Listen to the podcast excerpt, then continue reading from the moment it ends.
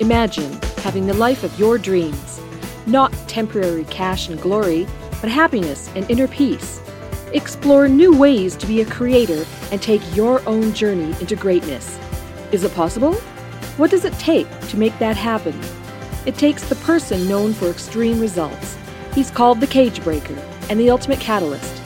Coming back from the brink of death and now crushing it for himself and his clients, this is Your Ultimate Life Podcast with Kellen Fluckiger. Hello, hello, hello, and welcome to today's episode of Your Ultimate Life, episode 623. And this again is part of our Master Your Monsters series, and is talking about how to master those monsters that get in the way of life, that get in the way of creating the kind of life we want. And you have a definition or a set of thoughts in your mind about what you want in life. and we all have things that we believe get in the way. And they, we allow them to get in the way. We allow them to create barriers, blocks, and that's why we're calling them monsters, because we believe they exist. And I like the word monsters, and mastering your monsters was always a phrase that I've been using, at least not always, but for many years. And the reason is when we were little, we believed there were monsters of some kind. They might have been nice ones. My brother and I used to have a whole playing world of monsters, and we had names and characters and everything. And then we had bad monsters, ugly ones, evil ones. Maybe they lived in the closet. Maybe they were in the dark. Maybe they were under the bed. For me, you know, one of them was in the cellar of my grandmother's house. I've told you that story. So today we're going to talk about the stress monster. the stress monster, what is it? How do you get rid of it? Now, I have a friend who is also a client who's a spectacular master of stress.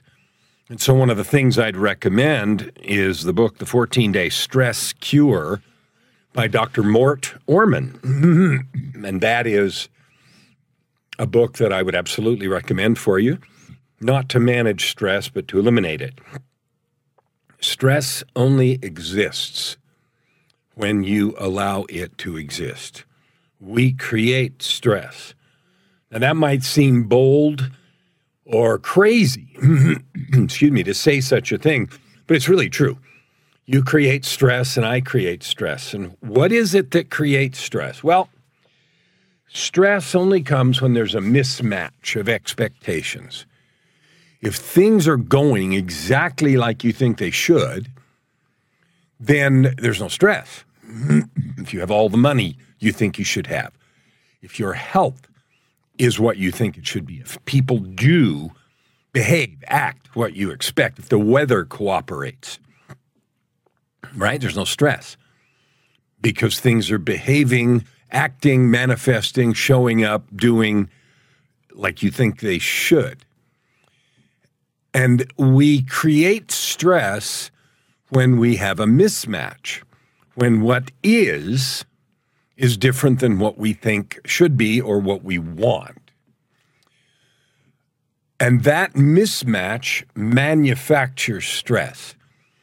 So, why does it do that? Well, when there's a mismatch, uh, I don't have the money I thought I was going to have. Days are going by and bills are coming due, and other people are going to expect me to pay money for electricity or for rent or for a vacation or whatever, and that we have a mismatch there. I thought I'd have X and I don't have X dollars. And that mismatch then spawns a bunch of stories. Someone's going to turn off the power, or someone's going to be mad because I didn't give them a gift, or I'm frustrated because I couldn't buy myself whatever I wanted to get. but the stress, the sense of stress in the body, the chemistry of that uptightness, rapid heartbeat, pain in the neck, shoulders, Uh, upset stomach, wherever it manifests in your body, that only shows up when you allow that mismatch to take root. In other words, when you feel bad or you choose to fret about the mismatch. Let me give you an example. So I want X dollars and I don't have X dollars. I have less than that. One way to act about that or to think about it is to freak out about it. I don't have this money and therefore all these bad things, whatever they are. that choice, and it is a choice, and that's going to be important as we talk about how to get rid of it, then creates a bunch of chemistry in the body that manu- manifests as a pain in the stomach, the heart, you know, even terrible things like heart attack and strokes and other kinds of stuff are, are the result of accumulated stress. I could just say, okay, I had my, I thought I was going to have X and I don't have. All right, let's just make calmly choices about what does get used or what does get handled with the money. And then I make some phone calls or some communications trying to make arrangements for a delay or trying to create arrangements to create more money, either by selling more of a product or service that I offer, working extra hours, getting another place that money might come in, or negotiating some payment terms. But I can do all that without a dance. Now, you may not be used to doing that without a dance. It may be, oh, please, you, you know, you may have this story in your mind about how that's going to go. And you certainly, or I certainly don't control how someone's going to react if I call out and ask if I can have an extra week or two to handle a bill that I owe. but you can do it without the dance. Even if they say, no, you can't have a week. No, you can't have two weeks. The fact then may still, without drama, be I don't have it. So I'll be able to handle it here. And then they're free to make a choice to scream at you or to sue you or to try to evict you or whatever. But all of those things can be handled without the internal drama if you choose to do that. Now, that might sound like an incredibly difficult or even impossible thing. And it might be to start with, especially if you're in the habit of allowing those stories to take over your life. And it may well be true for you that the stress is killing me. It will. I have a book. I had a book. I don't think I have it anymore, but called Anger Kills. And it was a long medical study about what happens when you carry anger and the chemistry that's produced in the body and how it's corrosive and eats away at you. Stress is the same way, slightly different chemical balance, but it's cortisol and other corrosive neurotransmitters that eat your blood vessels and eat your muscles and eat your stomach lining and trash, you know, all kinds of things in your body. The fight or flight response with a lot of cortisol and adrenaline narrows your vision, removes blood from certain parts.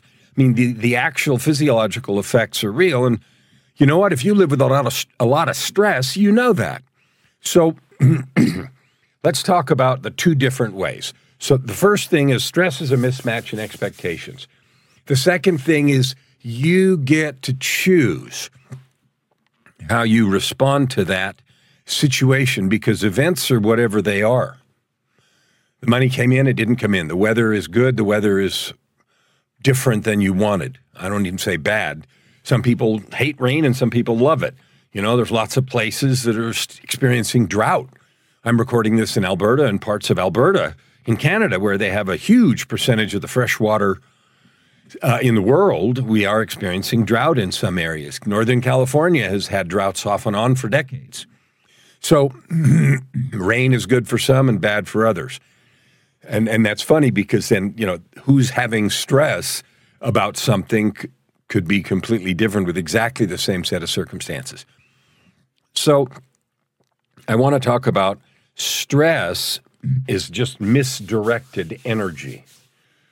Okay. And what do I mean by that? Well, everything is energy. You know, we're learning more and more as we get smaller and smaller with particle physics and everything else.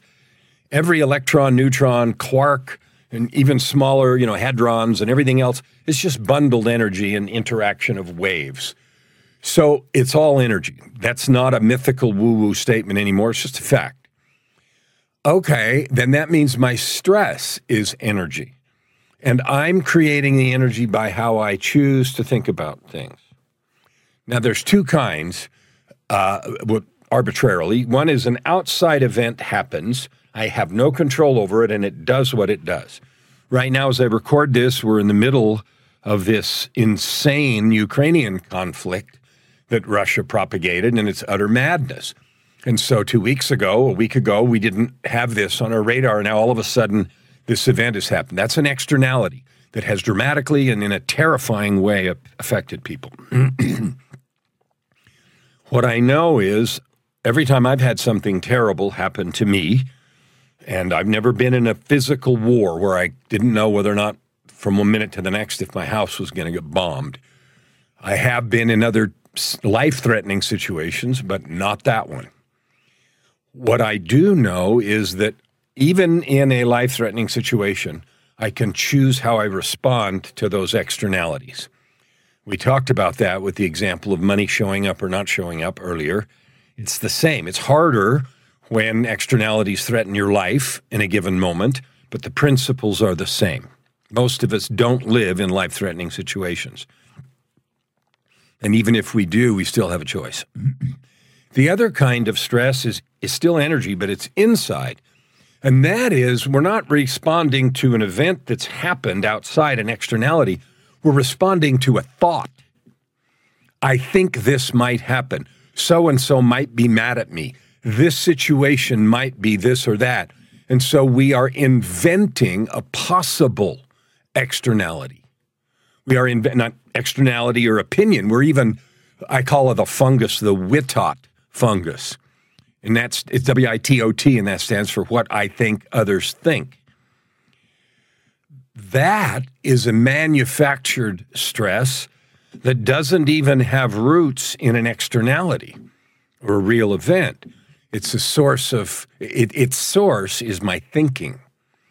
I believe there's a problem, and so I'm creating a stress response, which is poison chemistry that flows through my bloodstream in response to that imagined situation. All right. I want to focus now, now that we have a clear understanding of what stress is. It's a mismatch in expectations, an externality or an internal perception, and I manufacture a set of problems, and that produces chemistry that is corrosive and harmful. It impairs our thinking, it impairs judgment, it makes us feel differently, it causes a whole bunch of negative changes in the body. And unless there is immediate physical harm, it serves no useful purpose. Now let's talk about how to get rid of it. The first thing is to understand that 90 something percent of the things we fear don't happen. So all of the stress created from those internal fears is not only pointless, but needless harm that we have caused ourselves the chemistry that was corrosive, the missed opportunities, the negative language, the anger, the frustration, the sadness, the depression, all of those are unnecessary because 90% of them don't happen. We worry. In fact, there's a cartoon that says, I know worrying is effective. And whoever else in the cartoon says, why? Well, because 90% of the things that I worry about don't happen. And, you know, it's a joke, but it's unfortunately true. So the first place to go to is an assessment. Do I actually need to take an action here? What would happen if I simply wait? What would happen if I assume the best? What would happen if I assume a positive outcome instead of a negative one? Well, first of all, your chemistry changes. Second of all, your ability to deal with it changes. And this is important because when you are in a state of positive creativity, your creativity goes up, your resourcefulness goes up, your ability to think of things and to talk and to negotiate and even with yourself goes way up. So, assuming things are going to be okay is a much healthier and more productive stance than assuming the negative. The second thing is use love. We are divine beings. We are created and sent here to have an experience inside this mortal creation. And then there's you know, we came from somewhere, we're here to do something and learn some things. And whether you call it fortunately or unfortunately, a lot of those lessons are hard.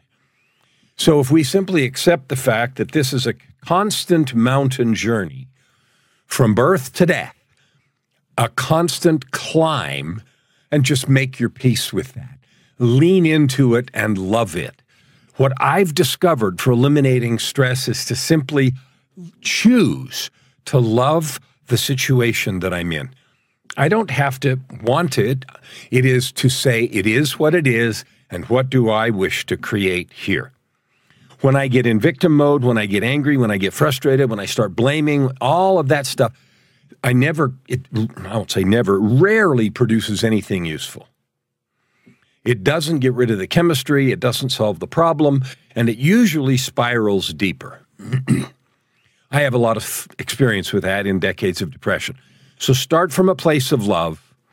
Ask yourself what for me is the most powerful question, which is the inquiry okay, given what is, what do I wish to create?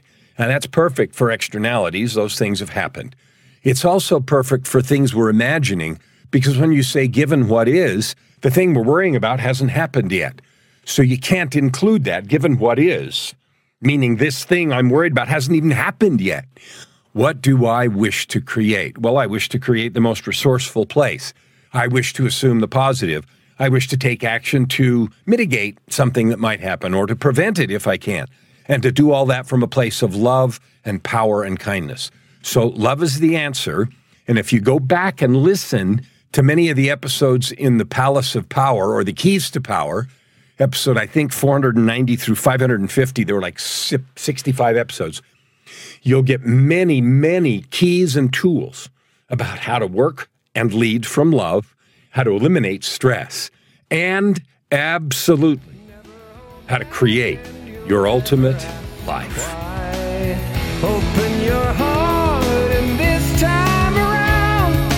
Thank you for listening to today's episode. We hope that you take it deeply into your heart and decide for yourself how you can create anything you desire. If you like what you heard, please subscribe to this podcast and share it with your friends. As always, we'd love to hear your feedback and topic suggestions. Until tomorrow, this is Your Ultimate Life with host Kellen Fluckiger. Stand with your heart in the sky and your feet on